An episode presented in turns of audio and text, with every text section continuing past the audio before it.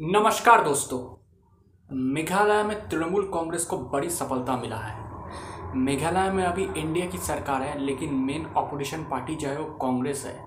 तो उस कांग्रेस से out of seventeen M L S बारह एम एल एस ने तृणमूल कांग्रेस ज्वाइन कर लिया है। हाँ दोस्तों, सत्रह में से बारह M L A Trinamool Congress join कर लिया है। और उन बारह एम एल एस में जो सबसे बड़े नेता है वो है मुकुल सांगमा। उनका कहना है कि कांग्रेस जो हाईकमांड जो है, हमारी बात नहीं सुनती है। मेघालय में कांग्रेस को क्या चाहिए? मेघालय स्टेट के लिए क्या अच्छा है? कांग्रेस हाईकमांड दिल्ली में बिल्कुल को नहीं पासा और हमसे बिल्कुल ठीक तरह से बातचीत नहीं होती। तो उसके बाद प्रशांत किशोर के थ्रू हमने बातचीत किया। उसके बाद तृणमूल कांग्रेस के बारे में जाना। तो उसके बाद ममता बनर्जी जिस तरह से देश को लीड कर रहा है, उसका देख के हम बहुत इंस्पायर हुए। और ममता बनर्जी जिस तरह से देश को लीड करता है मतलब मेन अपोजिशन लीडर बन चुका है बीजेपी के खिलाफ दिल्ली में। तो उसे देखकर हम लोगों ने तृणमूल कांग्रेस ज्वाइन करने का फैसला ले लिया है। तो अब मेघालय में मेन अपोजिशन पार्टी बन गया तृणमूल कांग्रेस। और मेघालय में जो असेंबली इलेक्शन होना है, वो है 2023 में। तो ये तृणमूल कांग्रेस के लिए सबसे बड़ी सफलता है, क्योंकि तृणमूल कांग्रेस, आपको पता है, बंगाल चुनाव जीतने के बाद हर स्टेट्स में जा रहा है और अपना जो फुटप्रिंट है, वो और मज़बूत कर रहा है। गोवा में तृणमूल कांग्रेस जा चुका है, असम में जा चुका है, त्रिपुरा में जा चुका है, उत्तर प्रदेश में भी जा चुका है, अब मेघालय में भी आ गया। तो कांग्रेस के लिए बहुत बड़ा झटका इसलिए है, क्योंकि मेघालय में कांग्रेस जो एक मज़बूत स्थिति में थी। लेकिन कांग्रेस के जो आपस में जो टकरार है, कुछ गुटबाजी है, इसका चलते कांग्रेस को नुकसान हुआ मेघालय में। और तृणमूल कांग्रेस को फ़ायदा हो गया। अगर हम पूरा नॉर्थ ईस्ट की बात करें तो नॉर्थ ईस्ट स्टेट्स में कांग्रेस का ग्राफ बिल्कुल नीचे की तरफ़ जा रहा है। और तृणमूल कांग्रेस को लगता है कि नॉर्थ ईस्टर्न स्टेट्स में हम कांग्रेस जो नीचे जा रहा है, उसकी जगह हम उभर सकते हैं। त्रिपुरा हो, असम हो, मणिपुर हो, मेघालय हो तो तृणमूल कांग्रेस इन जगहों पर टारगेट कर रहे हैं और प्लान्ड वे से जा रहा है। ये नहीं कि बिना प्लान चला जाए, बिल्कुल प्लान वे से जा रहा है और इस प्लान को लीड कर रहा है प्रशांत किशोर।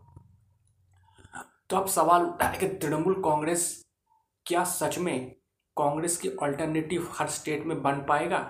देखिए, ये कहना अभी मुश्किल है क्योंकि कांग्रेस अभी भी दो सौ ऐसे सीट है जहाँ कांग्रेस और तृणमूल की सीट टक्कर होती है लोकसभा चुनाव में। तो अभी तो मुश्किल है, लेकिन एक बात ज़रूर है कि कांग्रेस कमज़ोर हो रहा है और तृणमूल कांग्रेस आगे बढ़ रहा है। और इस तरह से देखा जाए तो तृणमूल कांग्रेस का प्लान क्या है कि मोदी के खिलाफ ममता बनर्जी वही लड़ सकता है और उनके अंडर बाकी जितनी भी रीजनल पार्टीज़ है उनके अंडर आ जाए।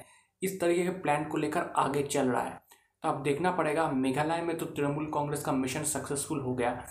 अब ये है कि 2023 विधानसभा चुनाव में क्या Trinamool Congress led by Mukul Sangma in Meghalaya, क्या सरकार बना पाएगा? अगर सरकार बना लेती है तो फिर ये सबसे बड़ी जीत होगी तृणमूल कांग्रेस की। बंगाल के बाहर और एक स्टेट जहाँ तृणमूल कांग्रेस की सरकार बन सकता है वो है मेघालय।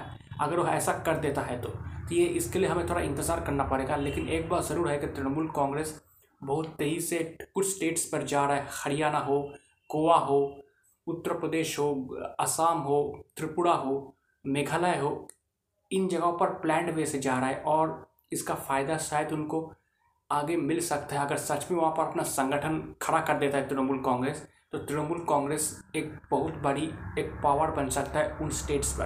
तो हम देखना पड़ेगा तृणमूल कांग्रेस आगे का प्लान क्या है नेशनल पॉलिटिक्स को लेकर और आगे किस तरह से आगे बढ़ता है।